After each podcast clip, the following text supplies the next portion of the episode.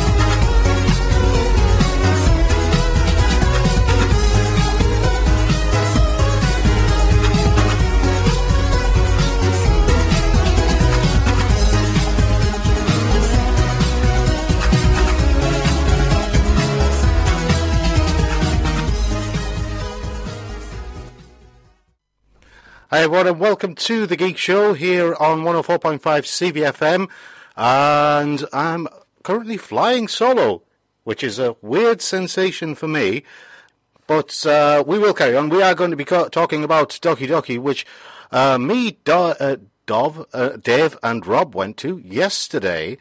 It was a brilliant event, and credit to uh, you know a credit to everyone who was involved in the organisation of it, especially you, Andy. There's all sorts to talk about from Doki Doki. We met some amazing people there.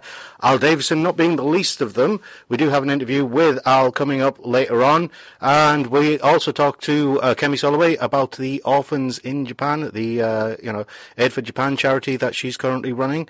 Um, who else did we talk to? We talked to Ali from uh, Inside Japan, a fascinating tour operator filled with people who actually have lived and worked in Japan, so they know all the best spots. Uh, look, uh, we also spoke to uh, the some of the guys from the uh, World Bonsai Society. So anyone who's interested in bonsai, you know, do stay tuned. Got a great interview, very informative interview with uh, Ian from the World Bonsai Society, Ah, and also from Steve from Neon Martian. Thank you so much, Steve. And thank you to everyone who did donate prizes for our Christmas competition in December. Um, you know, uh, I will go through the list of them at some point during the show. But yeah, thanks to all of you, the guys from uh, Anim UK, the guy, uh, you know, Steve and his, uh, Steve and his colleague from Neon Martian, and everyone else. You know, uh, you guys are fantastic. Uh, guys from Zoned Out as well. You guys are awesome. Thank you so much. But before we go anywhere else, let's talk healing factors. Yes, Wolverine. Wolverine healing factors. Now, deep within our, within our bodies, there are all kinds of genes that turn on and off over the years, including the very genes that make you grow a body in the first place. Now, George Daly of Harvard Medical School thinks he stumbled upon the gene that controls regrowth, effectively Wolverine's healing factor. And he re- he appears to have stumbled upon it somewhat accidentally. Um, while employing a rather cruel identification technique for his lab mice, clipping their ears on uh, or the tips of their toes, he noticed something odd. Unlike other mice, these little guys would grow back their ears and toes in a few days. Why? Well, the mice had been genetically engineered so that a gene that helps them grow in the womb would continue to function after birth. It would, in a sense, never turn off. It's called LIN28A, and by boosting metabolism, it can trick the body into thinking it's younger than it actually is. There is good news. The only question now is how good. Daly and Company confirmed that the gene could regrow parts of the body, but his method has some limitations. Uh, Scientific American described the experiment's shortcoming by, uh, in this way. The power of LIN28A appeared to only extend so far. When mice were no longer babies at five weeks, the scientists were able to regenerate their limbs, even if the gene was stimulated. And mice with LIN28A activation were never able to repair damage to the heart, suggesting the protein is not equally effective to the body. Welcome to Nat. Hello. How are you doing? I'm okay, thank you. Accidentally called you Cat for a second there. Oh, Don't know why. not again. yeah, I have no idea why. Yes, uh, the lead story was the healing factor. They think they found it. They're not sure though, and it does have limitations. But wouldn't it be great? I, I would go, I would opt for the claw hands. Sorry, I would opt for the claw hands. I would I would get claw hands and then the claw. yeah, I would I would totally Wolverine up. Ooh, the claw. Sorry, channeling Toy Story. Um, yes. Uh, anyway, moving on. Rebuild the archive now. The Internet Archive. Um, the Internet Archive. Their uh, scanning center, which housed thousands of digital. You know, they use it to digitally preserve all sorts of books and you know um, microfilms, uh, microfiches, um, you know, movies, the whole thing. Um, the scanning center went up in flames last week Oh, and everything that they had stored there on hard copy was gone. Thankfully, the Internet Archive didn't lose any data because the archive is kept in a separate building.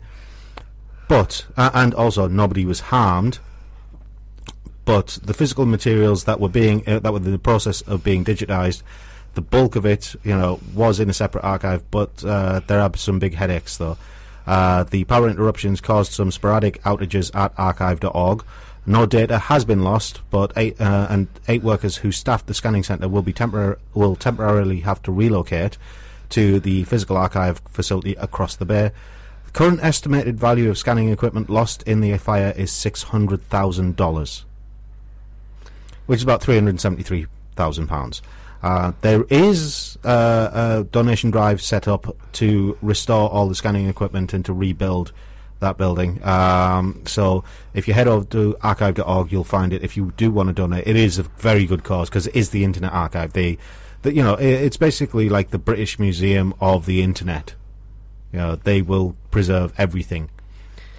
um, I mean, as far as I mean, fires and stuff. It's it's very relatively lucky. I mean, as far as long as losses go, I mean, it could have been much worse. And obviously, they're very lucky not to have lost anyone. So Absolutely. that's uh, that's fortunate. But uh, yeah, it's a fantastic cause if you can donate to it. I mean, uh, well, it's uh, obviously as museums go, yeah.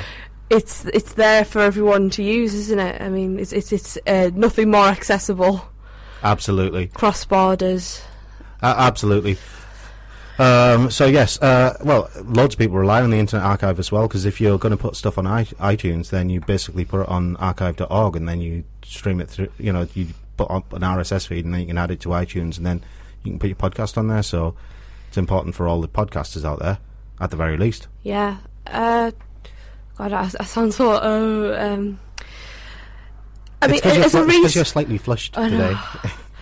it's as a resource. I mean, especially as someone who uses a lot of internet resources. Yeah. I am a very, very lazy researcher.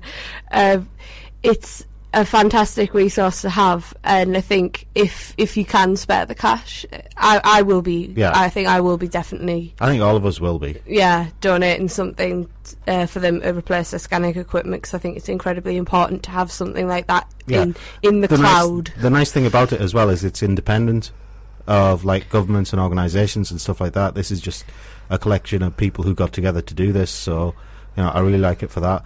Right, moving on. Get bigger brains with Mario 64. Now, I love the look of confusion on your face from that because it's a ca- it's the look of confusion I had when I saw the headline as well. Right, apparently, accordingly, allegedly, I have to use the word allegedly. Um, according to a recent study, um, it, playing Super Mario 64, not other versions of Super Mario, but Super Mario 64 for half an hour a day over the course of two months causes a significant increase in brain size. I don't necessarily think that's a good thing. Neither do I. Like, enlarged brain could be like enlarged heart. Yes. It's something that you should not necessarily laud. Well, what makes this study apparently compelling is the causation bit. While previous studies have shown differences in brain structure of video gamers, um, the present study can demonstrate a direct causal link between video gaming and volumetric brain increase, says the study leader Simon Kuhn. This proves that specific brain regions can be trained by means of video games, and apparently that's a really good thing when it comes to stuff like helping soldiers recover from post traumatic stress disorder, which I will agree with. Uh, yeah, again, fantastic research, but brain size, Yes. not Cranium necessarily. is only so big. Well, it's um, comfortable the way bra- it is. brains like um, Albert Einstein um, was actually when they measured them were found to be smaller but denser. Yeah. So being bigger but less dense, therefore, would probably be a negative Head full of fluff. thing. Head full of fluff, isn't Yeah, it? It is a, literally a head full of fluff. Like the distance between neurons and things is not necessarily a good thing. I mean, I, I, obviously, as a layperson, just reading things, but um, I think I got that from the Blood Bones and Body Bits horrible science book. I think that is legitimately where I'm getting that fact from. But um, like I said, I mean, like volume of brain, density of brain. I think that is not necessarily as good as they're making it sound. Yes. Like cognitive therapy, Yeah. very different to brain size. Yes, I will agree with you totally on that. Um, the study is relatively small, on just 23 adults. So before everyone starts jumping for joy, going, yes, bigger brains or, you know, cotton candy brains even, um, let's just wait and see how it goes. anyway, um, uh, more power to, with solar, uh, with pop solar panels. This is ridiculous research coming right at you. And th- you, you're not going to believe this. This is this was genius. I read this and I had to do a double take. Um, a UK research team have discovered that a certain type of solar panel works most efficiently when exposed to the acoustic vibrations of pop music.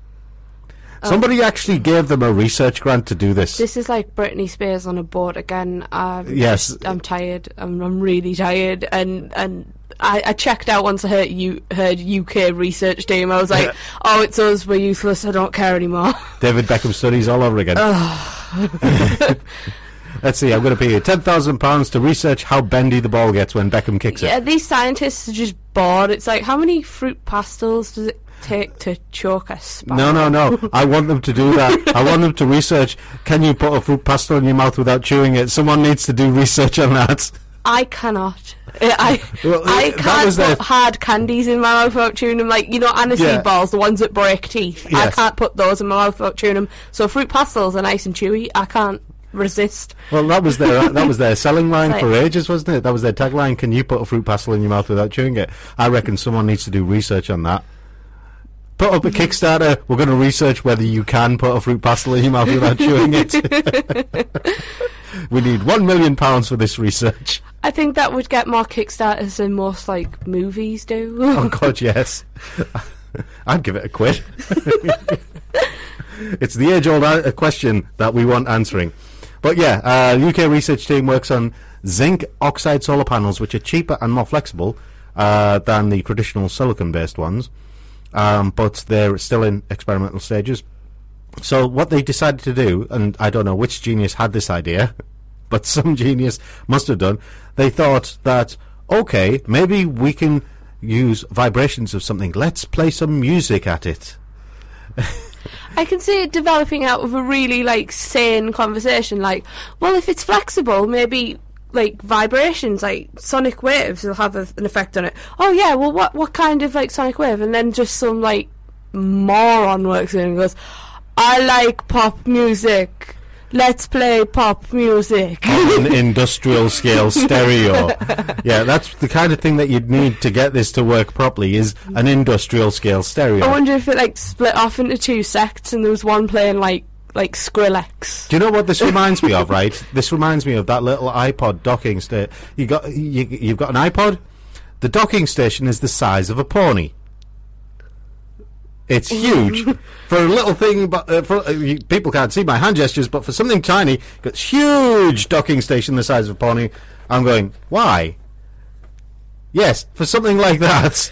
I, I have a, a fifth gen iPod Nano. It's it's it's so small. It's like a postage stamp. it's dinky. It's so small. Can you imagine putting that on a donkey and then listening to it? I, I have an obsession for small things. Today I got a I, I got a very small e-reader, and I also have a very small tablet It's not, it's not a phablet then. in a very small in a very small rucksack. I, I swear, women's handbags, they're like the TARDIS. oh, my handbag is it's in, it's unreal. I, I am ridiculous. I, I've I've got all sorts in here, including. Including the, the, the review discs that I have done. there. it's just reminded me. Yes, we will be reviewing Arakawa Under the Bridge and Shangri-La later on. Only two reviews today, but we'll get to that in a second. Moving on very swiftly, and this has to be seen to be believed. WTF award for you guys over in China, in the, in the Chinese Again. movie industry uh, this time. Oh, oh, I think I've seen this. And you've been to see Thor too. Oh, well. I think I've seen This seen is just the best, isn't it? Oh, my dad was obsessed with this picture. Thor 2 Bromance. It's co- coming to a cinema near you. Some Chinese genius with Photoshop decided to replace. Um, is it Natalie Portman? I, I think. Oh God. Uh. Uh, yeah, Natalie Right, yeah. Portman uh, playing Jane Foster decided to replace Natalie Portman in the poster of Thor 2 when she's being, you know, when she's being protected by Chris Hemsworth's Thor.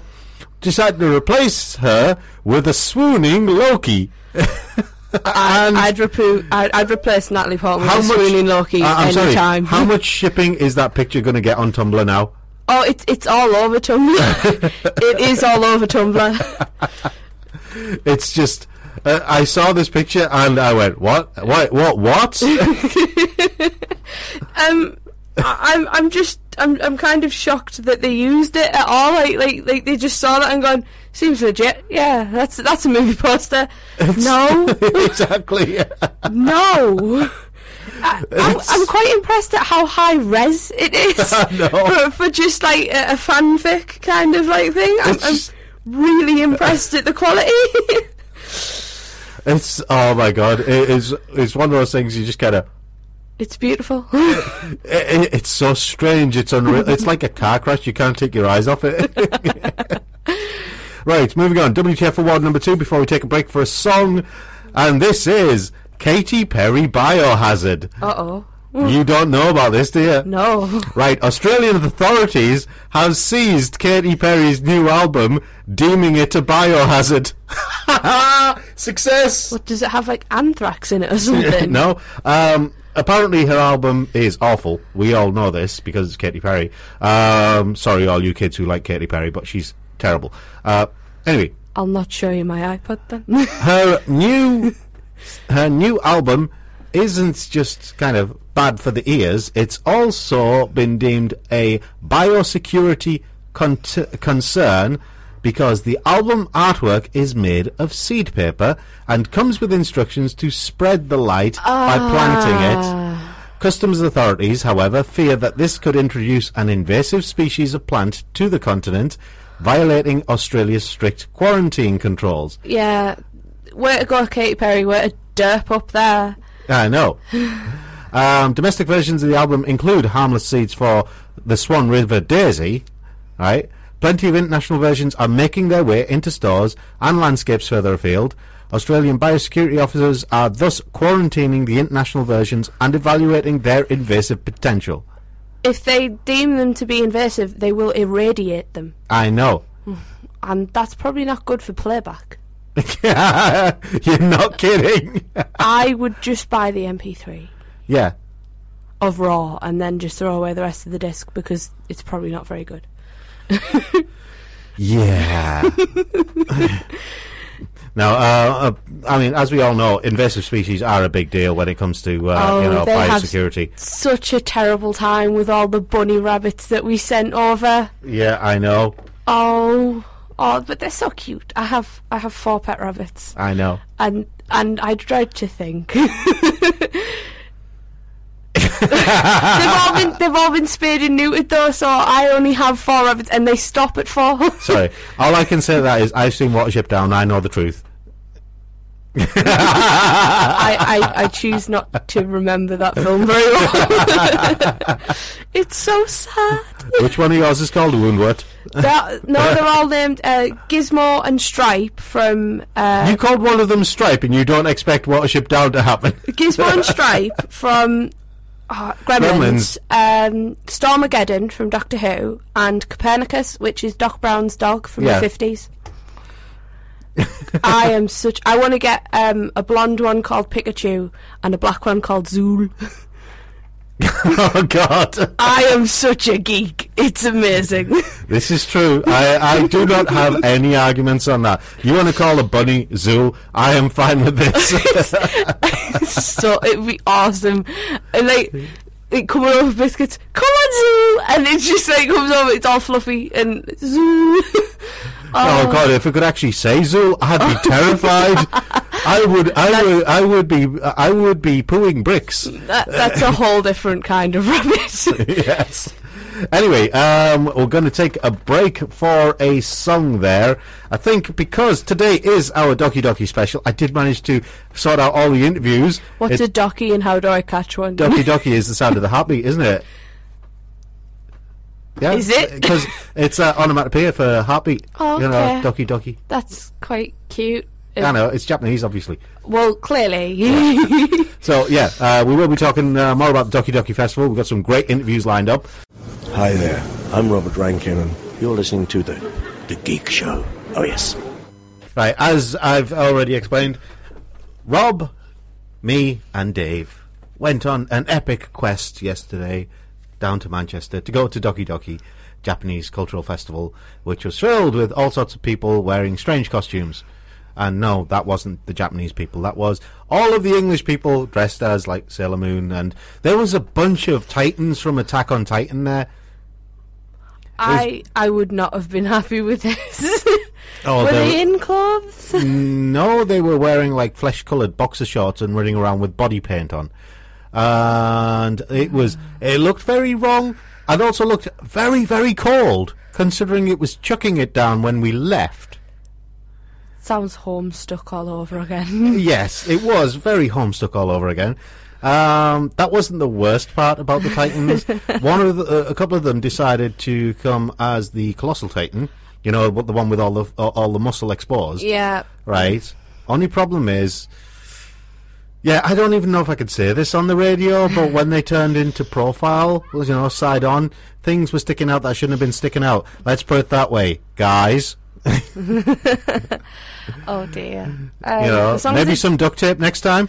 as long as they didn't decide to like you know like jokingly chow down on any people, like joke nom. Like we had people. I, I've had people jokingly like dressed Yeah. as vampires sort of go, "Oh, I'm only pretending to bite you," and it's like I'm only going to pretend to punch you in the face repeatedly. Yes. yes. there probably was some of that going on. We didn't see it, but uh, you know that doesn't mean it didn't happen. It's it's con etiquette. You just need to Yeah. I mean, obviously the free hugs were going around. your beans. Not everybody's into it. Yeah. Just cool it. Cool, you Jess. There was a very good barbarian hero, though. There's a very good. Uh, there's a very good barbarian hero, and there was a very good uh, Skyrim guy as well. He had a fanta- He had a fantastic cosplay, and he was, you know, quite big All right. as one of the, you know, those really spiky Skyrim, you know, guard type armor type oh, whatever yeah. they are, you know, with a big kind of spiky axe thing. It was very good. Lots of spikes. I, I think he was one of the Dragonborn or whatever he is. I can't remember. Fus Ro Dah. Uh, if I see a picture of it, I'll be able to tell you, but I can't remember the name of it. But he was very good, and obvi- and Dave Dave went as Link. Right? Dave, Dave, Dave is Link. I Dave, think uh, we- at this point, we- We, were we lost Link at certain points because he'd been kidnapped by people who wanted a photo with him. Because we saw about five, six Links on the day, and the difference between them and Dave was quite large, quite large. And then Dave got home and uh, panda onesied, and he then took the most posy picture. It was beautiful. It was like he was like panda panda onesie. It was like, oh god, Dave. That's going to be his show profile pic. You do realise that now? I was like, I can't allow you to do that, Dave. Oh, I really wanted to put that, but then I thought, oh, I can't. I just, I'm too tired. I'm just I'm gonna go back to watching this anime. Yes. Um, right. We are going to take a very quick break there for some interviews, but we'll be back. Uh, first up is uh, Bujinkan Ninjutsu. We're going to start off with ninjas, which is always a good thing at an anime convention. Going to start off with ninjas. Following that, it will be Ali from Inside Japan talking about uh, the tours that they run. And actually, that's an interesting one if you do want to go to Japan you know, it might be worth talking to the guys from inside Japan before you go because these guys know their stuff. They should do. They lived and worked there for years. Right, we'll be back in a few minutes, but until then, here's some talk about ninjas. Hi, uh, the Geek Show this weekend are at Doki Doki, and we're having a look round and uh, talk to a few different people. And right now, I have an awesome martial artist that's in front of me, who is from. I don't want to pronounce it wrong, so if you can do it, uh, take It's away a. Circle Martial Arts Centre, and it's Bujinkan Ninjutsu that we study. Ninjutsu, excellent. Um, is it purely just Jap- traditional Japanese ninjutsu, or is there any? Uh, is it adapted in any sort of But way? yeah, what we do, I mean, our arts, um, it's not just ninja, ninja either, it's ninja and the samurai uh, martial arts, which are obviously very old, uh, developed Yeah. over warfare. so some Uh, Bushido in there as well, I assume. Well, yeah, Bushido is uh, the code of a samurai. It's Yeah. a Budo art, Budo being the, the way of the warrior. Uh, of course, there's no no use of those things today, really, unless we get thrown back into the Middle Ages, feudal Japan. Yeah. Uh, so we lots of techniques can be adapted in ways that we can then use. So um, even weapons, things like that, kusari fundo, the traditional Japanese weapon with a chain, a bit Yep. of rope, a belt, it can be used just to defend yourself. A lot Oh, of your so- unarmed techniques, you know, it can all be in the same way that yourself. like karate was originally developed back uh, in the same sort of times it was alongside Yeah. bushido then uh, it has some some leftovers from that but it's been developed into a usable course. form now so this is the same sort of thing for ninjutsu I Yeah, of course. I mean, what we, ninjutsu has always been an adaptable um, art anyway. Yeah. The ninja were, were spies, uh, spies and assassins. Uh, although most people think all assassins, mostly it was spying. And so anything you can use, you do use, and that's part of it. well There's information was valuable so yeah Of course, yeah.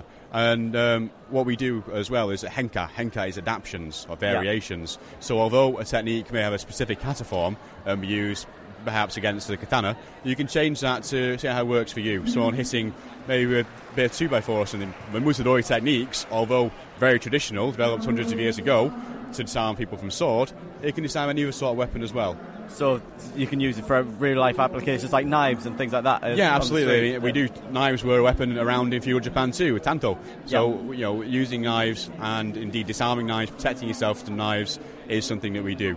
Oh, and that's of really course, cool. unarmed methods of combat and too. uh, how do you teach this uh, do you teach what sort of age groups or is it We all do, ages or No, yeah, all ages. We do children's lessons. Uh, at the moment, they're just on Saturdays. Uh, we're going to be bringing in a weekly lesson as well. Uh, so that's more or less all ages there. Yep. Um, but then adults as well. Anyone over the age of 17 come into the adults class there in the evenings. Uh, and all the way up to, we've got people starting in the 50s. Yeah, it's not an art where you need to be at the peak of physical Yeah. fitness. Our grandmasters it's in more his like 80s. application of technique rather than Yeah. actually especially because what we do is it's not a lot of unnecessary movement. That's the principle of it. It's Yeah. moving at the right time, in the right way, expending the least amount of energy for the most effect. excellent. And uh, is there anything you'd say to anyone that was wanting to uh, take up this sort of thing? Y- yeah, certainly. Just just come down. Uh, in Bujinkan is not a martial art many people know. Most people think martial arts karate. That's, Yeah. that's what they do. Um, but it is it is an excellent martial art. I mean, when I was uh, young, I studied Jeet Kune Do Kung Fu, and I did that for eight years. When I came to uh, to Circle Martial Arts Centre, uh, it was a complete mistake. I went to the wrong place at the right time. I never looked back. It's, Excellent. it's an excellent martial art. so just something you stumbled into and found something that was yeah, perfect fit. wrong place, right time. Excellent. Well, thanks very much for talking to us. Thank you very much. I think we got a nice overview of the martial art and everything there. Yeah, yeah. Just I mean, anyone who may be interested in learning any sort of martial arts uh, or with a specific interest in, in the ninja or samurai history and culture, we're on Facebook, Circle Martial Arts. You can like us on there. We do all kinds of events, and we have people coming from Japan, from Canary Islands, all over the world to teach with us as well. Oh, excellent. Thanks very much for talking Thank to us. Thank you us. very much. Thank you. Don't be a commoner. Listen to the Geek Show. Hi, the Geek Show are on tour. We're at Doki Doki here in Manchester today. I'm joined by Ali from Inside Japan. Can you tell us a little bit about what Inside Japan is and what you do? Hi, yeah, Inside Japan Tours is a Japan specialist tour operator based in Bristol. Right. Um, we've all lived and worked in Japan, and we put together tailor made travel for people and also small group tours. Ah, cool. So we're encouraging everyone to go and visit the wonderful country, So, which is Japan. long term or short term? Or Um, we do uh, any kind of trips that people want, but most of our trips tend to be sort of 10 to 14 days. ah, that's cool. To Get Yeah. a nice taste. Yeah. like, without dealing with things like visas. No, well, you don't need a visa for Japan if you want to stay under three months. So Ah, that's cool. Yeah. So, if if I said I wanted to go to Japan tomorrow, uh-huh. How do I go about it? Well, I would ask you what kind of places you want to go to and maybe su- suggest some things too based on your interests. And then we could put together a tailor made trip for you. We'd write you a personalised guidebook Oh, and cool. uh, book everything in advance and send you on your way. Ah, that's awesome. So, like, whether I want to go to Tokyo or if I wanted to go somewhere nice like o- Okinawa on Yeah. the. Or, Yeah, absolutely. We, we've all lived in different places in Japan, so uh, we have special areas that we can focus on, and, and we can send you to Tokyo, we can send you to the islands. Ah, that's cool. So it's all from a first-hand perspective that you've, Absolutely. you've lived, you've worked in these places, so you know them out. So it's not just like tourist spiel that uh, anyone else would give you about like like the tourist information version. It's No. the, the real version that you know about. and you can Absolutely. We, we use our own experience. So I like to send people to central Japan, Aichi. That's where Yeah. I live. So if I can, I want my customers to go there and, and eat the food that I've eaten in the restaurants that I've been to. Oh, so individual restaurant uh, yeah. recommendations and everything. Absolutely. And if you have a special interest, then we can do research for you and, and find out the best places for you to go as well. Ah, cool. So if there was someone who really wanted to go to Akihabara and check Uh-huh. out the all electronics, Yep. you'd be able to put together We'll an sort awesome. it out. Uh, yeah, we've got an awesome- office in Japan as well, and so they can help us out with the latest information too. Ah, that's cool. So any updates or anything since you've been there, Yeah. they'll know everything to tell them about. Absolutely. And we all go out That's bit cool. regularly as well, so we can update our information. And where can people find you? Uh, you can find us at InsideJapanTours.com. Excellent. That's nice and easy to remember. Yeah. okay. Thanks very much for talking to us Thank today, Ali. That's very interesting. Cheers. Thank you. Hi everyone, welcome back to 104.5 CVFM. The previous, uh, I don't know what happened in the middle of those interviews there. For some reason it cut off the end one, but we do apologise for that. Um, I'll fix that in post. yes, uh, prior to that, uh, the first interview was obviously Bujinkan Ninjutsu, uh, which was, uh, you know, there was lots of martial arts at Doki Doki. Lots of martial arts. And there's quite a few good demonstrations going on as well. Although I'm not sure how much, I'm not sure about putting so many um, hyperactive anime kids in the presence of weaponry. Oh, you old fuddy duddy. Old fuddy duddy, they had actual swords. Oh, that's not good. yes, they had actual weapons. I mean, bladed weapons, edged weapons, and things that could really do some damage if you were hit with oh, them. Don't hand them to the children. They were very careful not to. Yeah. The only problem is, some of those children were 45 years old. Oh. oh. Yes. Physical age being nothing but a number at an anime convention, as you already know. Unfortunately, yes. How many bronies have you seen in full costume? Too many. Too many. Right, and after that, it was Ali obviously uh, talking about Inside Japan and the tours that they run. I'm actually, you know, if I go to Japan again, I'm tempted to use their service because it's more in line with what I want from Japan. You know, I've done the uh, Akihabara thing, I've done all those other bits. You know, I've done the typical touristy bits, but I'd like to go back into the backcountry of Japan, you know, into the more rural areas. I would like to go to Rabbit Island. There is a place. I know. I'm just waiting for the follow up to that. Um, well, they uh, they had a the factory, didn't they? Uh, that, that manufactured the poison gas, and they've supposedly released all the test rabbits Yeah. just onto this island, and now they're all sort of like semi-tame, so they come up and beg for food. I would be in my element. I would be. I, I am. I make no. I make. I am not ashamed of this fact. I would be in my element. But yes, um, I've never actually been. I've only ever been abroad once. So I there are a lot of places that I, I, I need to see if you get my meaning. Yeah. Japan is one of them. But there's also like really weird places on my list of places to go. Like I need to go to Chernobyl. Oh, you turn into stalker or something like that. no. I just need to. okay. It's interesting. It, it's part of like I have a sort of morbid curiosity. I, I like to write the like as part of my writing Yeah. things. I, I I'm a very as a writer. I like to write sci-fi and things like that. So as a writer, I like to go to places that give me sort of dystopian Yeah. uh, like things to write about. So places like that give you a good view. Hi, this is Private Dick Simmons from the popular web series Red vs. Blue, and you're listening to The Geek Show. Sarge approved. Hi, the Geek Show are at Doki Doki in Manchester. I'm here with Akemi Soloway. Hello, konnichiwa. Konnichiwa, Akemi. Hi. And uh, I'd like to talk to you a little bit about your charity work with the orphans of the tsunami in Japan. If you're Yes. Hi. In Japan, 11th of March 2011, tsunami and earthquake, over 20,000 people died. And our charity is for children who lost parents and grandparents because of tsunami. And uh, our charity is supporting those orphans. Oh, that's that's really nice. So, could you tell me a little bit about the work you've done and uh, the money you've collected? And things? Yes. So the tsunami happened 2011, and that is March and August. We are the chari- We became a charity organization. We Yeah. have a lawyer and accountant and a lot of volunteers. And what we've done, my job is I'm a teacher of Japanese language and I'm a lecturer of Japanese culture. So I visit many, many places, especially Yeah. anime convention. Yes. And I appeal our charity, let's help, let's support orphans. Yeah. And I appeal to Anime Fan and Anime Convention donated money to us.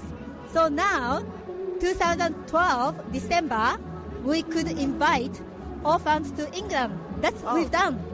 That's excellent. I mean, I've seen you at a lot of conventions myself. Uh, I've learned a lot about Japanese culture from you as well. Uh, the uh, the talks you do are very very good. Yeah, thank you very much. And it's really nice to be able to give something back as well. That like Yes, a lot of people have seen you around the convention scene, and it's a nice opportunity to be able to uh, Yes. to help anime, people in Japan. Anime fans, they are intelligent, they are very kind and nice, and they like art. And I like coming to anime convention because I can meet nice people. Then I can appeal this charity. Then people would like to donate, and that means Japanese children really appreciate it, and they come to this country because using that donation, and those children can meet anime fan as well because those children we are helping often They like anime too. Uh, Everybody likes so anime. it's, it's a big culture swap, and it's all Yes. lots of people brought together by a lovely like shared interest. Yes, It's and really, another really thing, nice. I will tell you. Second one, second event we've done this summer. We did summer residential course in Japan. We gathered children near Mount Fuji, and English volunteer joined. So Japanese children and English volunteers played together, and we created our song together. Oh, and that was very good. And also, for example, my student, 15 years old boy Tim, went to Japan to join this, and Tsuyoshi-kun, 15 years old boy, uh, he lost parents and grandparents, and he and Tim stayed in the same room, and those two boys, 15 years old boy, they were very, very shy, but at night I could hear they're laughing, and I asked them what happened, and they said, we like same anime, we can talk. Oh, that's brilliant. I So- know, it's wonderful. So now, uh, Tsuyoshi-kun will come here, holiday, Easter holiday, and Yeah. Tim is waiting for him, and Tsuyoshi is studying English very hard to talk with Tim, and Tim is studying Japanese very hard to talk with Tsuyoshi, so it's wonderful. Oh, that's really it's really nice to hear little stories like that that like Yeah. of people other side of the world just yes, like and also. English people, like uh, my student and English people wants to help those children and orphan, and it's very, very good because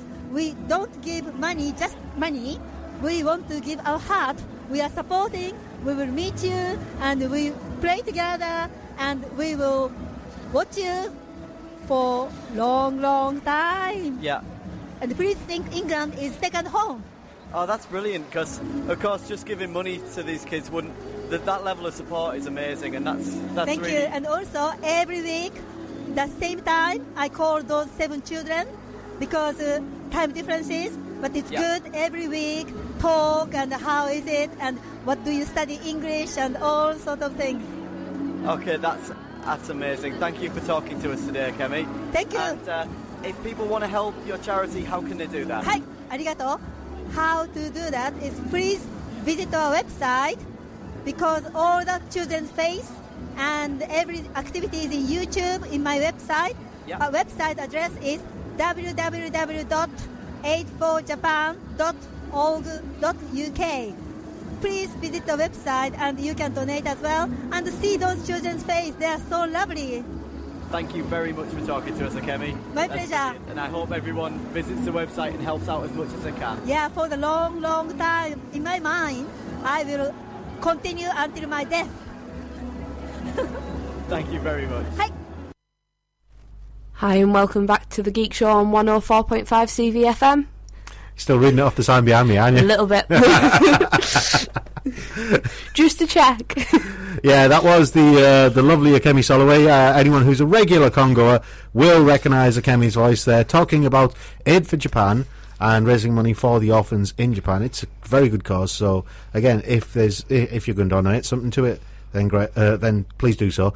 Uh, do you know what was really nice about that interview when she was telling us about that uh, orphan from Japan and one of her students from this country, and he went to volunteer uh, as part of the cause over in Japan. She had the two of them staying in a room, and they were both very shy. And then they both opened up because they love the same shows. And I thought that was nice. really sweet. Yeah. You know. Um, so yeah, Akemi's been doing lots of good work over uh, over the last couple of years to raise money for Japan. Uh, coming up, we do have an interview with Laura, also known as Goffy Twerb, on DeviantArt. but that'll be coming up soon. Do you know the uh, one of the things about Doki Doki that surprised me was just how open it was. Um, they had to they they had a nice area for it because I know that two years ago when it was on because it's every two years and every other year they have like the Japan Society of the Northwest run a Japan uh, J- a Japan Day, uh, more, which is more cultural stuff, you know, rather than pop cultural stuff. The nice thing about where they had it, the Sugden Sports Centre, it's very open. They had a lot more areas to go to. They had like two different halls, one for the dealers and the artists, and another one for the more cultural stuff. They even had sushi. Ooh, I love sushi. Yeah, um, which was in the t- uh, in the traditional con fashion. It was very very expensive, uh, seven pounds for a box. Isn't everything? Yes, but uh, Sweet Octopus were there, and they do very good cakes. They're like the Japanese version of Mr. Kipling. they are. Exceedingly good. Yes, exceedingly good. Oh, yes, exceedingly good. Um, I made the mistake of walking past their sta- uh, their setup while I was hungry. Never, ever, ever do. Never walk past K. No, it, it, it, it's it, it's this weird thing. I don't know. I'm sure it's not just me who has this reaction, but when you're hungry and you walk past cakes and you can smell them, or uh, or freshly baked bread, you know, it's like the saliva glands just go into automatic, and you you might as well just swim the rest of the way. It's when you walk past food, any food. Like KFC always smells really good when you walk past it and you're hungry, but it smells rank when you've just eaten. I'll have to ask my friend about that because he literally drinks the stuff. It's like he inhales it. But do you know the problem I have with him?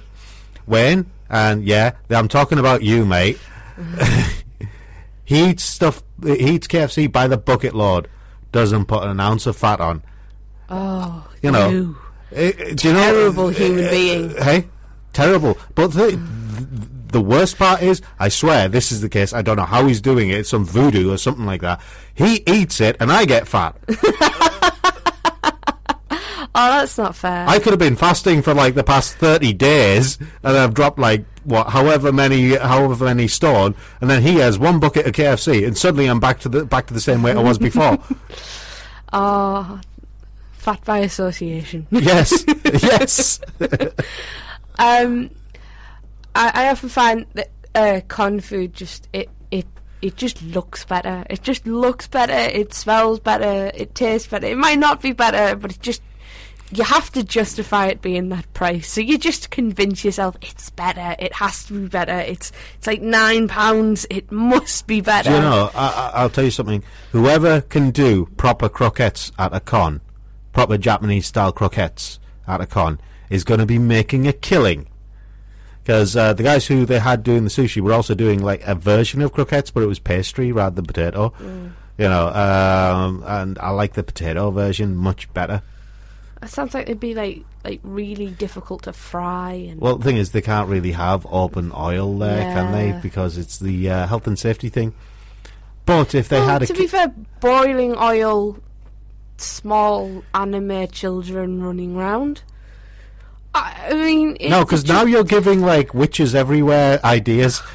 it just sounds like a recipe for disaster. It, It is. It, like it sounds like deep fried anime, deep fried cat girl. oh God, no! Someone's going to make the mashed potato version of that now. it's not kawaii. It's not kawaii at all. no. no, it's going to be Genki Des. Ah! It'll be we like are that. terrible human beings. Yes, we're going to hell. It's official. Um, yes. Uh, anyway, tell you what. Before we take our journey downwards into the fire and flames, let's uh, catch up with the Laura, also known as Goffy Twerb. We'll be back in a few. Uh, we'll be back after that and a song. Hello, I'm Dave, and welcome to the Geek Show. We're at uh, Doki Doki in Manchester, and I'm joined by one of the many awesome artists here. If you could introduce yourself and tell you tell us all why you are so awesome. Um, hiya, uh, my name is Laura. I'm one of the artists. Um, I'm awesome because I know the extended version of the Fresh Prince of Bel Air Yes, that I've just discovered. and also, the last time I saw you, you had an awesome beard. I did, I did. Um, my Yeah. go-to cosplay is Gimli. which is epic, of course. Oh, yes. And uh, like, I know yourself and your friend Charlie. I've seen at, at your joint table because you're table bros. Yeah. And I've seen you at so many different cons. What is it like going to like such a variety? Because I've seen you at sci-fi, at anime, at this one Japanese Culture Con. So, do they do they differ in any way? Um, yes, you do tend to get um, different crowds of people. Our well, our tables was do art and jewellery. Yeah. Um, we tend to cater for pretty much everyone, so we've got everything from Pokemon to Sherlock and Doctor Who. Um, different people obviously go for different things. Do you change what your table layout is for each con, or Um, yeah, so for something like this, you probably put more Pokemon out? yes, definitely. A lot more Pokemon, a lot more uh, Sailor Moon, Yeah. a lot more um, cutesy things as well. But does the other stuff that you do, like all the Hobbit stuff and things like that, does that still go down well, even at this sort of? Yes, surprisingly. Um, I wasn't expecting to do pretty well with uh, some of the Hobbit fan art and things, but So it's a lo- big crossover. yeah, a big crossover. But I think a lot of people who like the stuff here also, you know, like other things like the Hobbit, Lord of the Rings, that sort of stuff. So if you cover all bases with fandoms, you will be the most successful and best artist here. yes, all fandoms.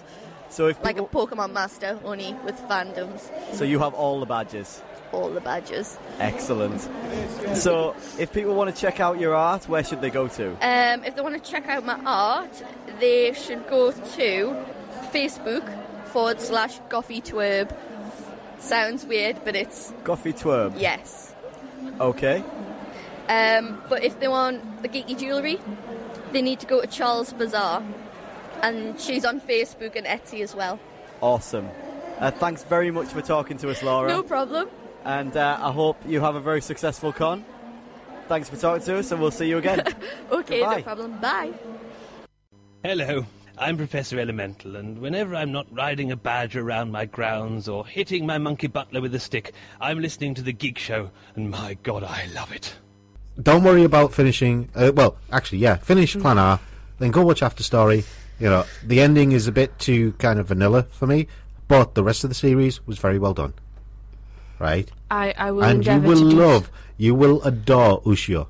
I will endeavour to do so. Okay, I, I, I think you will adore Ushio. You don't know who that is. I haven't got a clue. Exactly, because you've only seen half the first series. Okay. anyway, um, shall we do some reviews before we Yes. come back to the uh, Doki Doki, you can go first with Shangri La. Uh, yeah, uh, Shangri La. Uh, Yes. Shangri La? What? Hey, what? Did I watch that? It's uh, MVM. It is MVM. Enter- Entertainment. Yes, MVM Entertainment. Uh, first half of Shangri La, I believe. The first 12 episodes. Yes, So I haven't actually seen the whole series yet. yes. Well, you can talk about the first 12 episodes. And they, I, I did enjoy them. I will be watching the rest of Shangri La, if that's a review. But um, no, aside from a severe case of main character hair,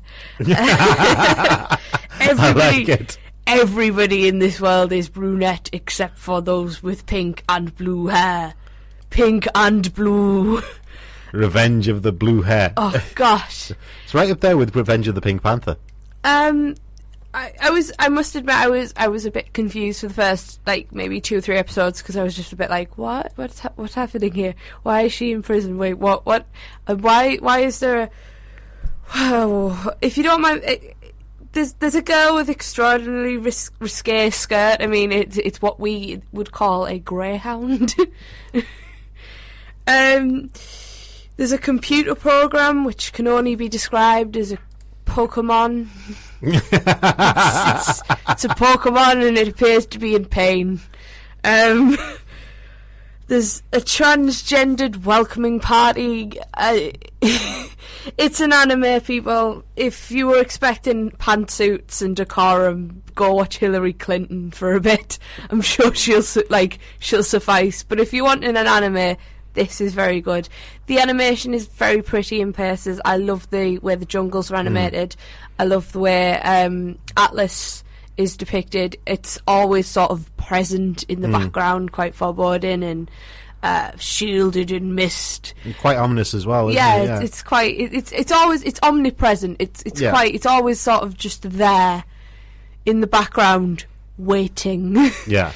Um, some faults are um, I feel Kuniko sort of she has a bit she's a case of dead eye. Um, in that I mean her eyes just never really come alive like some animes. I mean there are some where they're just fantastically drawn, but her eyes just just look dead. She just never has any sort of life in her face.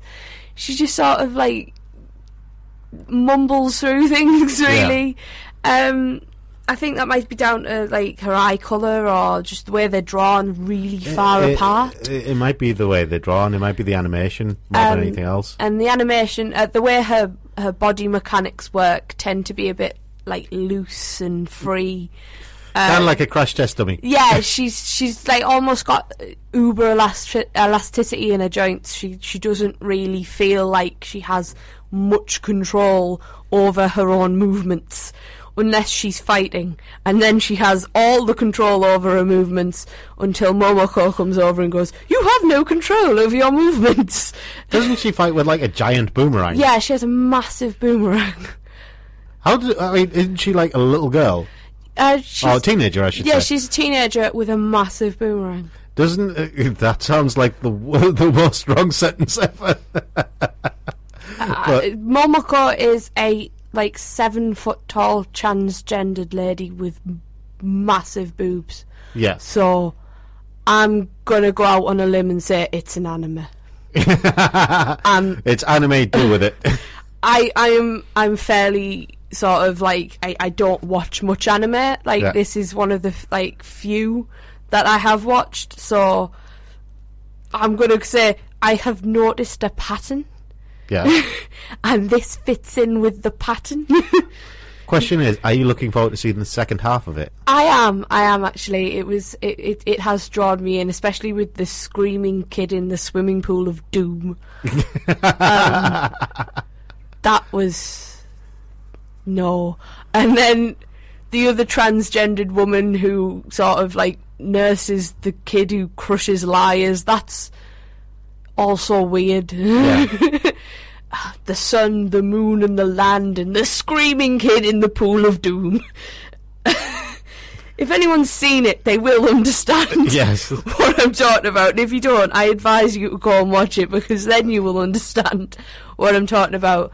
Um, there's also there's a, there's a weird part where I, I feel like it was lacking magic, and they just sort of went, "Oh, we need to come up with a, a magic mechanic." So suddenly, um, Kuniko can control the market, the economic Yeah. carbon market with her mind, and then she's just sort of turning a computer Earth, and then suddenly the tiny cute Pokemon is now like Dragonite or something. it's like Digivolved or like whatever Pokemon X and Y do. so I, I would advise you watch it. You will probably understand it more than I do, um, knowing your anime tropes and things. But I am enjoying it, and I will endeavour to understand it more from this point. Right, okay, fantastic. Uh, me, I am reviewing Arakawa Under the Bridge, and if you thought Shangri-La was strange, you ain't seen nothing yet. right? Um, Arakawa Under the Bridge follows the life of uh, Ichinom- Ichinomiya Ko, the son of a wealthy businessman. He's never had to rely on anyone or anything in his life for 21 years, right? He's 21 years old, years old, never had to rely on anyone or anything, never been, more importantly, indebted to anyone for anything. But all that changes one day when his pants are stolen and then thrown on top of a bridge. While he tries to rescue them, he falls off the bridge and nearly drowns, but he's saved by a strange blonde-haired girl named Nino, the first person who ever did anything for him in his entire life. Only problem is, uh, now he wants to know how he can repay the favour because he doesn't want to be indebted to anyone. He's used to being not owing anyone any favours whatsoever. Nino asks him to be her lover, and that's how cause. I don't know what you'd call it. Uh, it's not exactly life. It's not exactly hardship. But all his troubles start from that point. And I mean all his troubles. What follows is one of the maddest, strangest comedies to come out of Japan in recent years. This is right up there with the likes of Astro Fighter Sunred, Gintama, The Jungle Was Always Peaceful, Then Along Came Goo, um, all those great shows. This is right up there with all of them, inc- including Dragon Half. Right? Arakawa Under the Bridge. I laughed so hard I fell off my chair. right? It has a rock star whose head is in the shape of a star. It has a kappa who's basically an old dude dressed as a kappa. Uh, these are all because you know the the the age old saying you find the weirdest things under the bridge. That's why it's called Arakawa Under the Bridge because under that bridge there is all sorts of weirdness. It's like all of the weirdness in anime suddenly coagulated into a comedy show that's set under a bridge. there's a there's a cross dressing nun. Oh, sorry, a cross dressing yakuza nun. it just goes on from there. You know, it, it, it's kind of it's the machine gun humor, but it, it, it works in this series. And yes, okay, the animation is not the bre- is, it, it's sometimes it's great, sometimes it's not so great, but you're there for the humor. You're there for the laughs, and laughs you will get if you approach this series with the right mindset. If all you want is something that will that will make you laugh so hard your sides will hurt, right? This is a good option. It's from MVM. It's out. Uh, I think it's out already, or it might be out tomorrow. I can't remember. Um, but it's a fantastically funny series, and I would recommend this to anyone who's a fan of anime comedy. If you think you know anime comedy, but you haven't seen Arakawa or Gintama or even Astro Fighter Sunred, then no, you don't know anything about anime comedy. Um, if you think that shows, you know, that some odd shonen show is the funniest thing that you've ever seen, try watching this. This is a whole different level of humour, and it shows. Um, and Ko is brilliant because he is literally eh, he. You know the whole comedy duo thing. You got the fall guy and the straight man yeah. right? Ko is the only straight man in the entire series. Everyone else is the fall guy. Oh. Yes, it is basically. It's, it's like it's like he's got his own harem of fall guys, uh, and most of them are guys. Sounds like it's just really hard for him. It is. His his hardships have only just started because there is a sequel to this Oh. called Arakawa Under the Bridge X Bridge. Which the thing is, Nino, Nino is convinced that I mean she's uh, you know a rather cute blonde girl, right? She likes to see. Uh, uh, uh, if I remember, uh, you know, if I remember my series correctly, she likes to sleep in drawers. Um, yeah, don't even go there. And she thinks she's from another planet. She might actually be from another planet because it's never explained whether she is or not. There's more. There's a whole lot more. Arakawa Under the Bridge is one of those shows that you have to watch to uh, to really believe it. Talking about it doesn't do it justice. It really doesn't, and it's kind of the dead. Uh, what gets me the most is uh, Nino reminds me of Goo a lot. She reminds me of Goo, and anyone who's seen uh, the jungle was always peaceful, then along came Goo will understand exactly what I mean by that. But I know that most of you out there in Radio Land have not seen that show, so you know, find it, watch it. Nino has this kind of deadpan delivery. You know, she's uh, uh, the difference between Nino and Goo, though, is Nino is kind of a bit haphazard and a little bit innocent in what she does, so she's not quite understanding. You know that Ko is basically going through all sorts of hardship, um, whereas Goo is just pure evil. you know, in the body of a in the body of a little girl, and her own and her hobby is making the lead character. You know, give, basically, she wants to give him make him so stressed he has like an aneurysm or something like that. Oh. And she's doing it because it's a hobby. That's when she's not in Godzilla mode or swallowing like rivers and mountains and stuff like that. Necessarily cruel. Yes, she is. or else, what would you call someone who gives a bear a bear hug while wrestling the bear? Yeah, okay. anyway, back to Arakawa Under the Bridge. It is funny, it is oddball, it's totally nuts, and it's absolutely fantastic. It's well worth watching. Um, we're going to take a very quick break there with Ian, who's the uh, chair of the World Bonsai Society. Um, we're going back to Doki Doki. After that, we'll be uh, playing. Uh, we'll have a song, then we'll come back in with more Doki Doki. In the meantime, here's Ian talking about bonsai. And if you are interested in bonsai, pay attention because there's some good information in this. Hi everyone, this is Rob here from the Geek Show over at Doki Doki uh, down in Manchester. I'm talking to Ian, who's one of the artists who's been doing a lot of bonsai work. Tell us more about what you do, Ian. Uh, well, basically, I run the Whittle Bonsai Society. Um, I've been into bonsai now for about uh, between 25 30 years. I uh, I got into bonsai through my love of Japanese culture. Originally, I was into martial arts, and um, that sort of brought me to bonsai. Um, what we do is we basically take raw material. Uh, a lot of our trees are collected from either the wild or from uh, urban gardens, um, clearance places, things like that, and we um, style them into bonsai trees. So, how difficult is the process to make a bonsai tree? Well, it, it, it's it can be it's quite a long process. Um, I mean, if you, you can collect something like a privet from an urban garden, uh, obviously a big tree that's been growing in an urban garden for many years, it's been allowed to thicken up and, and develop just as an as a tree. And then what we do is we cut the, that tree down to like to about 12 inches, uh, two foot maybe from, from its root system, and then we redevelop the branches from the brand new buds. And once them branches have developed and, and thickened up in comparison with the trunk of the tree, we then wire them into position and, and we, we, we make new branches out of them to, to, to, to create a, a, tr- a small tree image rather than a, a bush. A lot of people look at bonsai trees and they don't realise it is actually an art form, isn't it? Yeah, it's a, it is an art form, but you can't do the art of bonsai without the horticultural principles. Yeah. You must know about the horticultural principles, and this is something that people have got to learn.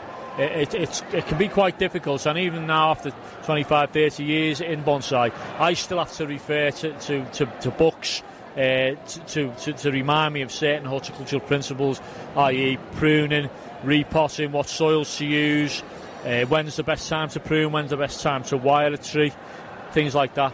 One of the things that I've noticed from the trees that you've got up in front of us, I mean, they look amazing. I've got to say, Thank you. They look fantastic. Uh, it must take a lot of love and passion It- it's an awful lot of work. Yeah, it, people go to B and Q and they buy a little bonsai tree and they stick it on top of the mantelpiece, and they think, oh, you know, that'll look nice there forever. Well, it won't. The ninety-nine percent chance that tree's going to die. Yeah. A, a tree lives outside. A tree's got to be outside. That's where it lives. Just the same as the trees in the wild live outside. Bonsai, our bonsai trees are the same. Um, yeah, you've got to know how much water uh, how much water to give them during the growing season. You can overwater them, you can underwater them. You need to have them grown in the right uh, growing uh, mix. Um, you, you, again, what I said before, you need to know when to prune them. It's it's a something which is a it's a long process of learning. People go to Japan and they train with the masters in Japan and they serve seven year apprenticeships. And even then, they come back to, to Europe or America and they're still learning. I'm still learning. I still learn every single day about bonsai. Wow. If somebody wanted to get into the art of bonsai, where would they go? What sort of resources would they use? The, the, the best, the first um, step would be to go nowadays. You, you've got the internet. Yeah. There's thousands and thousands of websites out there which give you lots and lots of information. They give you information about your local club, which is if you're passionate about bonsai and you want to get into it properly, the best thing for anybody to do will be to join a bonsai club because that's where you'll learn. You, you meet like-minded people. I- It's hands-on. More Yeah. so than, than reading a book or going on the internet. Uh, it's one of the common misconceptions about bonsai is that it's a very insular art. It's not, though. It's a very communal thing, isn't it? Oh, definitely. I mean, certainly in the West, uh, uh, it's absolutely uh, really big. It's a big art. I mean, in this country alone, there's many, many shows that go on throughout the year um, in various parts of the country, and they're, they're really big, big shows. And, and Europe, uh, America now, American are just starting to come into to, to bonsai in a big way because the people have been going over there and have been learning off the masters. Yeah. A- a- and, and America's going to be a major force in bonsai in, in the future.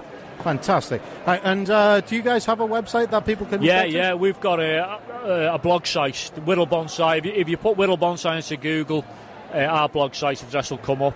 And, and there's many, many other societies throughout the country which have got websites and blog sites. Fantastic. Thank you so much, Ian. It's been a pleasure talking to you and finding more about bonsai. Thank you very much. Thank you. Hi, this is Sunny Straight, and you lucky devils are listening to The Geek Show. Consider yourself very, very fortunate.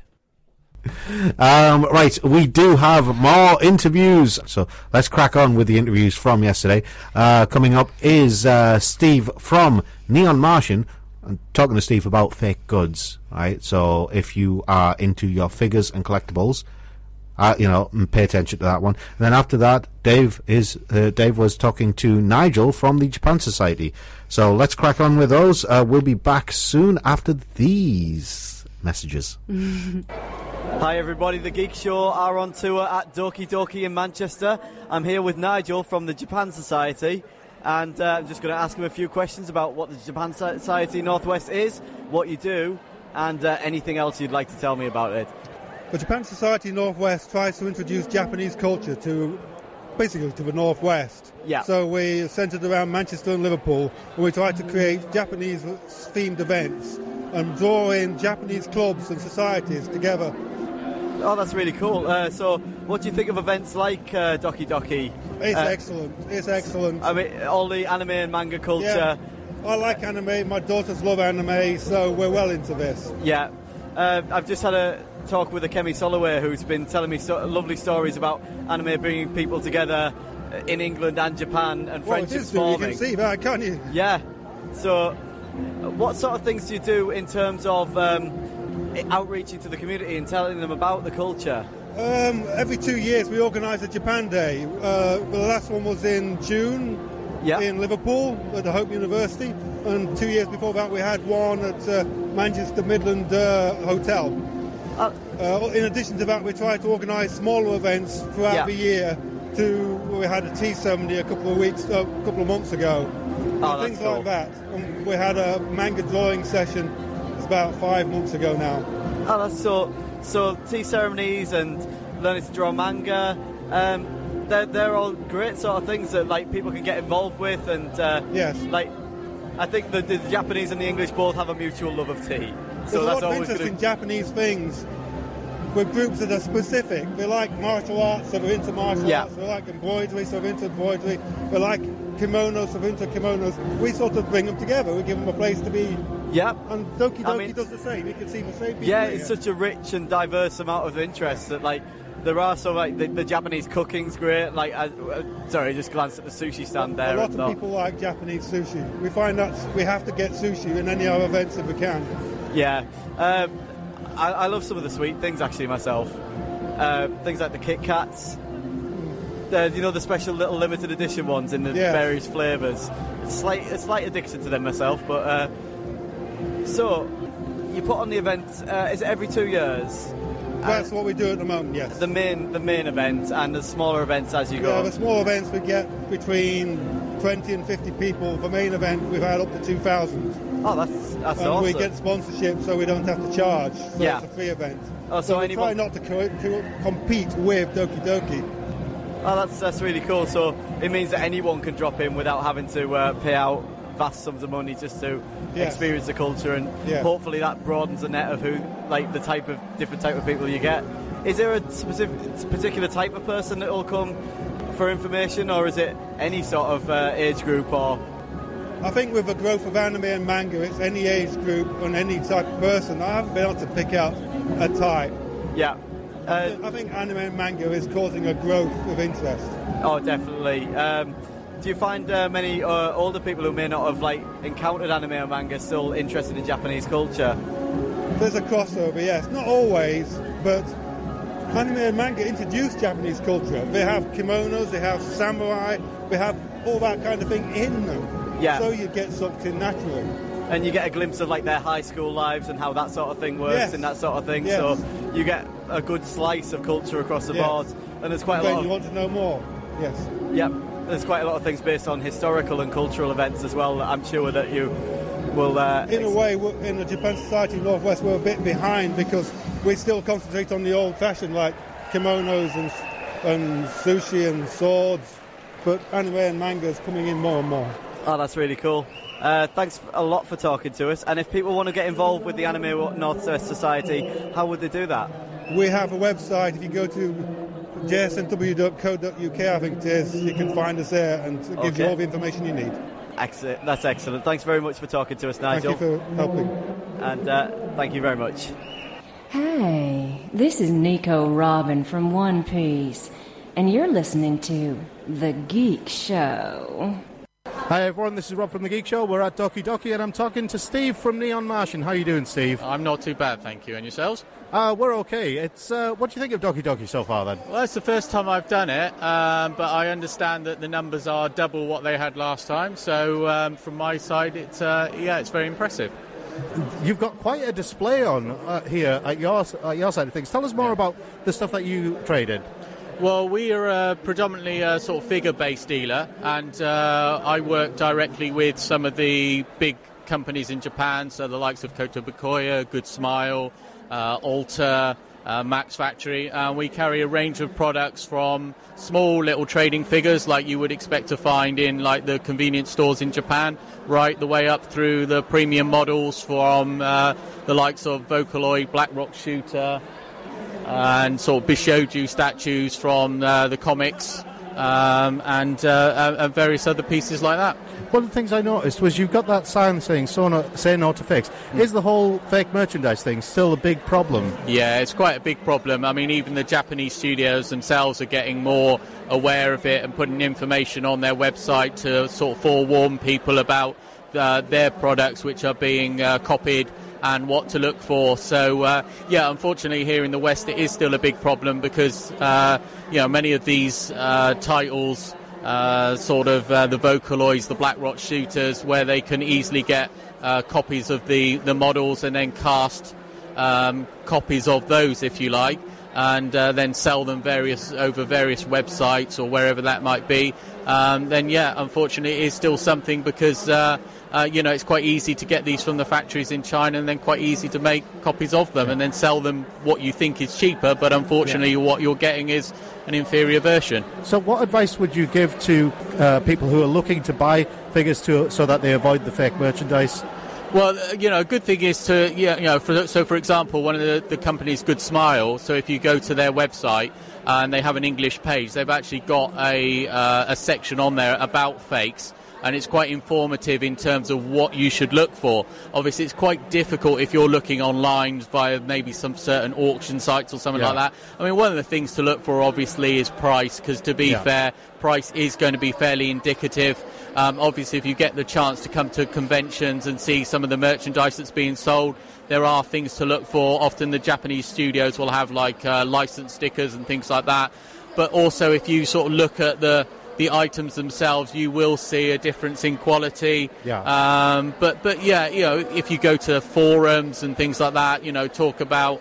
Uh, you know, often people will talk about their collection, so you can find out from there who are the reputable uh, retailers, um, and and you know, just trying to get as much information as you can, really.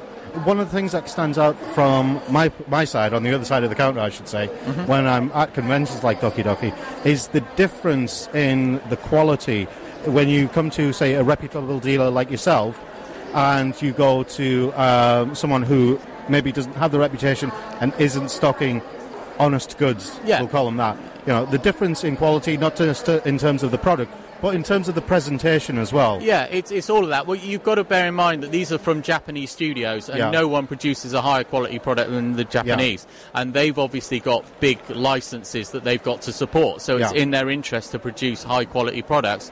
Obviously, the ones that are producing the counterfeit products, that's not what their interest is. It's Yeah. basically to produce a product that looks like whoever it might try to be, and basically try to sell them very quickly. You'll also find that the companies that will be selling that usually aren't going to provide any kind of after sales website or support or anything like that.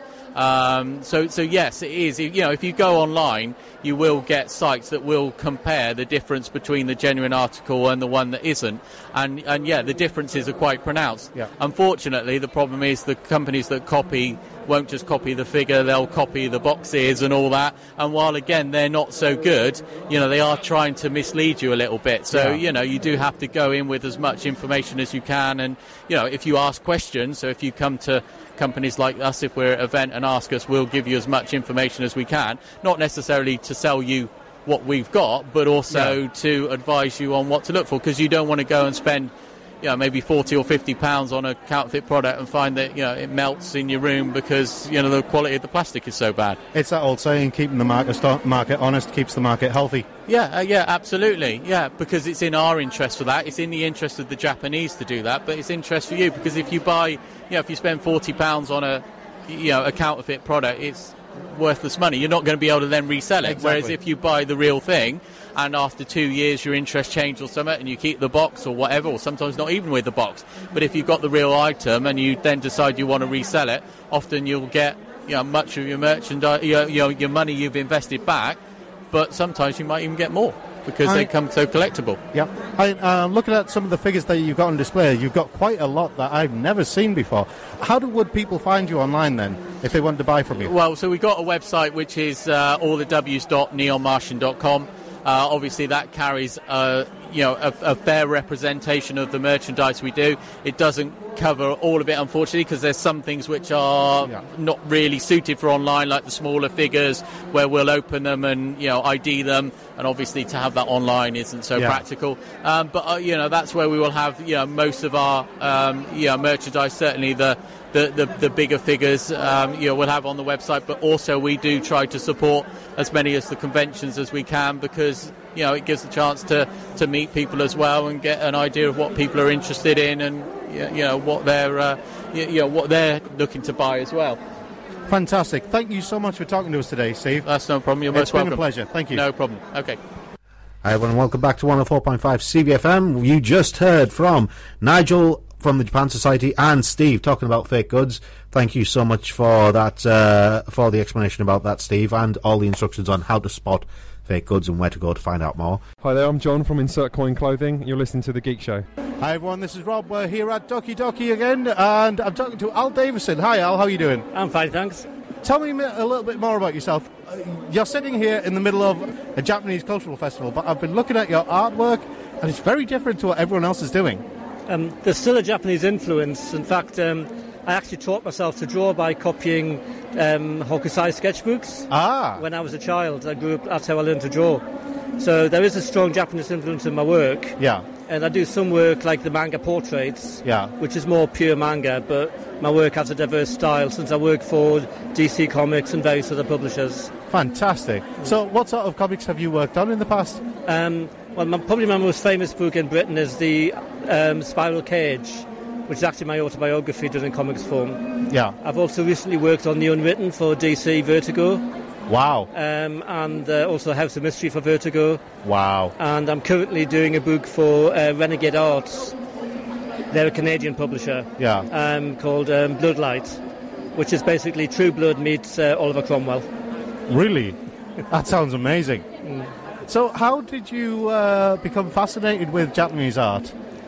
Well, I spent most of my childhood in hospital. I was born with spina bifida. Oh. Um, and strangely, I had a dream when I was very young of an image that I kept seeing, and it wasn't until I was able to talk and described it to one of the nurses who was looking after me that she basically told me it was the famous picture of the wave by Hokusai. And I'd been dreaming about this picture in hospital in an isolation unit, and I'd never seen a picture before. I'd never seen a book. Wow. There was no pictures on the walls. And then when I got out of the hospital, I went straight to the local library and I found a book on Hokusai and started studying him. Um, so very much a strong influence. When I was 17, I started doing uh, karate, and I've been doing kung fu as well most of my life. So a 50 grade black belt. Yeah. Um, I also practice uh, the Buddhism of Nichiren Daishonin, it's a Japanese form of Buddhism. Yeah. So I've been very influenced by Japanese culture all my life.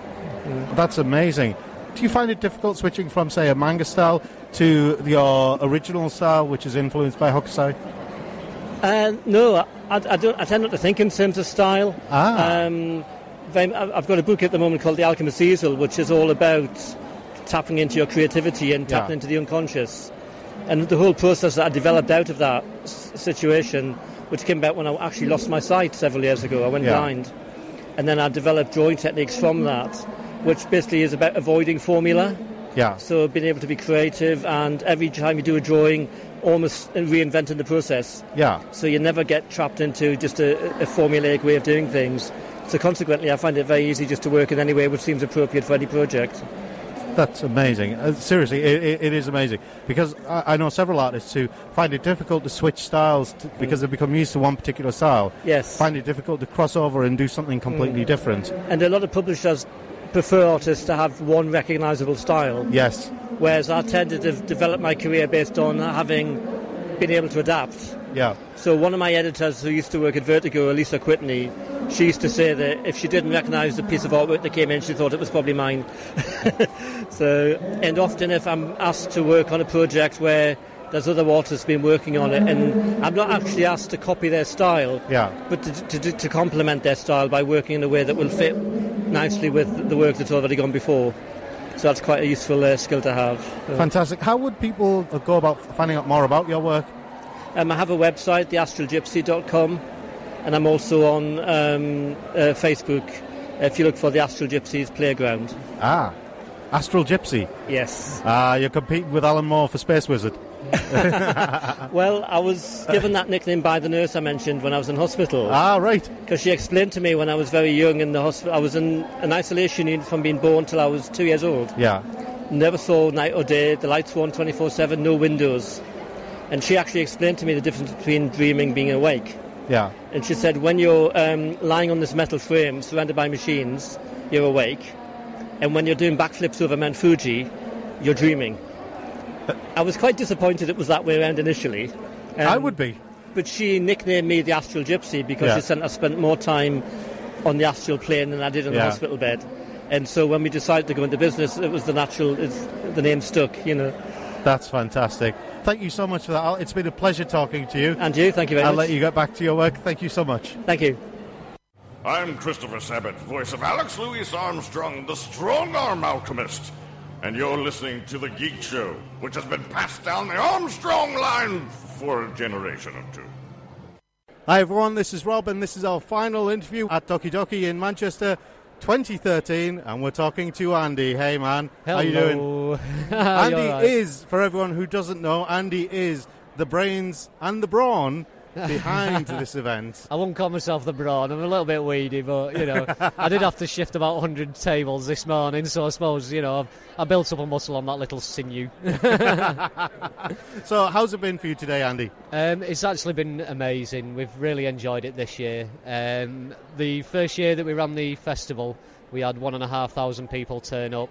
We had it in one hall and it was packed. You couldn't move. This year we've spread it out over two halls and we've had 3,000 people turn up. And wow. Even well, to be honest with you, it does look a bit better. You know, I mean, you, you Yeah. can actually move in here this year, which you know it's works. so, but yeah, we've, we've managed to spread everything out. We've got the gaming area uh, in a separate room. We've got all the talks in a separate room. All the traders and artists are in a separate room. Societies, you know, it's it's amazing. And we've not had any stage clashes this year because la- last time we had to play stages off one another. This year, because we've had them in separate rooms, it's been a lot easier to manage. So yeah, it's been amazing. Really enjoyed it. That's fantastic. So, what's been your favourite part of today?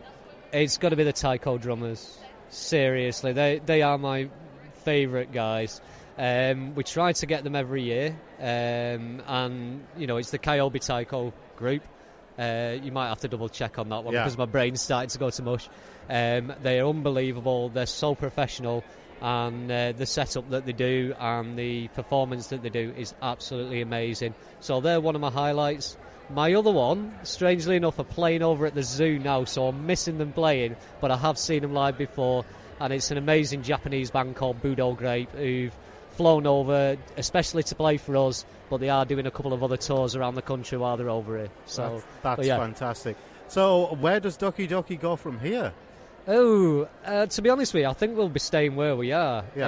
Uh, in the sense that we'll still try to get the same venue again. Yeah. Our next uh, next Doki Doki won't be till 2015. We do do it every other year. Yeah. And we there is a reason for that. We have the uh, Japan Society Northwest who do a Japan Day every other year. Yeah. And some of their guys help us out. Some of our guys help them out. We just want to keep sweet with them. So our it's a nice way of two doing years. things. It is. You yeah, know, it it's is. a nice way of sharing the credit as well. You know. You're right, and and their their events are a lot different to ours. Yeah. The Japan Day is more about traditional Japanese. Um, they have a lot more uh, societies tables there. Very little to do with the anime side, so their events has Yeah. a different feel entirely to ours. Um, so it's good to play off one another in that sense. So yeah, That's fantastic. So, if you could improve anything about today, what would you improve? uh, get more staff to help me in the morning. Seriously, we we come in first thing. We had uh, 200 tables to set up, and I was stood in the middle of the de- dealers' hall with a pile of tables and nobody there to help me move them. and I was Oh, looking wow. around for people, going, "Where is everyone? We've got we've got staff here, and there's no no one to be seen. Where are they? you know." But yeah, I think I think to help us out staff wise. On the other side of it, do you know what? I think we've actually covered all the bases this year. Yeah. You know, there's a few things we missed out last time, but this year, you know, we've really done quite well. We've got a great gaming area run by uh, the Lasagara Computer Club and Yeah. Tokyo Chips, who are both local uh, groups. Uh, they're doing a lot of retro Japanese games all day. Yeah. Um, we've got the Yu-Gi-Oh on again. Maybe next year, not not next year, the year after, might put Pokemon on. Maybe. right, okay, Andy. Um, it's been a pleasure talking to you. Well, thank you very much. Thank, Thank you so much for inviting us down to cover the event. That's no problem. I enjoyed it. To all of our listeners, we have been the Geek Show at Doki Doki. It's been an amazing day. It's been an amazing event. We are looking forward to 2015. Oh yeah, so are we. and we're going to see about poking our nose into the Japan Day next year as well. You might as well. You might as well. They're a great team. The Japan Society Northwest. They're an amazing little team. Um, you know, and they do everything um, via sponsors, Yeah. sponsorship. So they don't charge for people to get in on the door. They Yeah. just purely run an event on sponsorship, which is uh, nuts. I don't know how they do it. yeah. Okay, Andy, thank you so much. Um, we wish you all the best. Good luck in the future. It's been an amazing day. Thank you again for inviting us. Oh, that's no problem. Thank you very much. Thank you. That wa- that is actually the truth. We are unfortunately at the end of the show. We're overrunning slightly, so I apologise for that. To the next show, Doki Doki was a great event. It is back in two years' time. So if you uh, want to get yourself down to a, to what is a brilliant anime convention, don't need to wait two years. You know, uh, OneCon is coming up next year, and SunnyCon is coming up next year. Um, just a quick reminder to everybody: the quiz night is coming on Wednesday, 7 p.m. till whenever Mink close, decides to kick us out. My body is ready.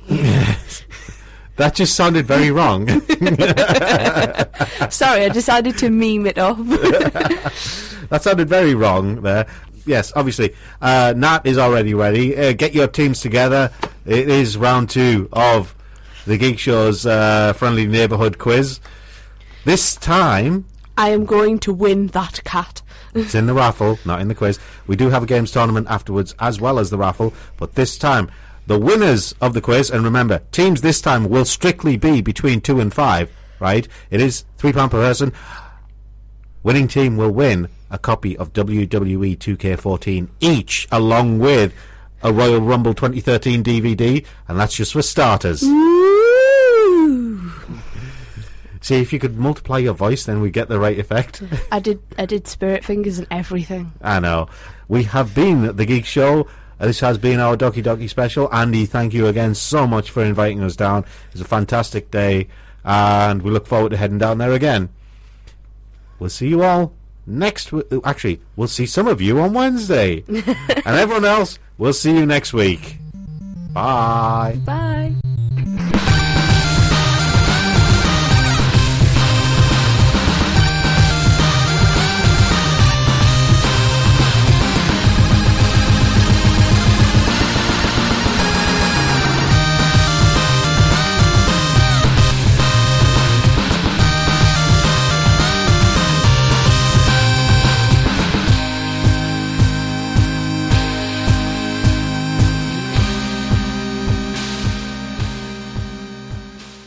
For over 28 years, Aflac has been a champion, donating over $168 million to fight pediatric cancer and blood disorders, including sickle cell disease. This December, Aflac proudly joins 97.1 Wash FM and Children's National Hospital for the annual Wash for Kids Radiothon. Mark your calendars for December 14th and 15th for a heartwarming 14 hour live broadcast where you can join Aflac in their efforts to support the miracle work happening at Children's National. Save the date, tune in, and be a part of something extraordinary with Aflac.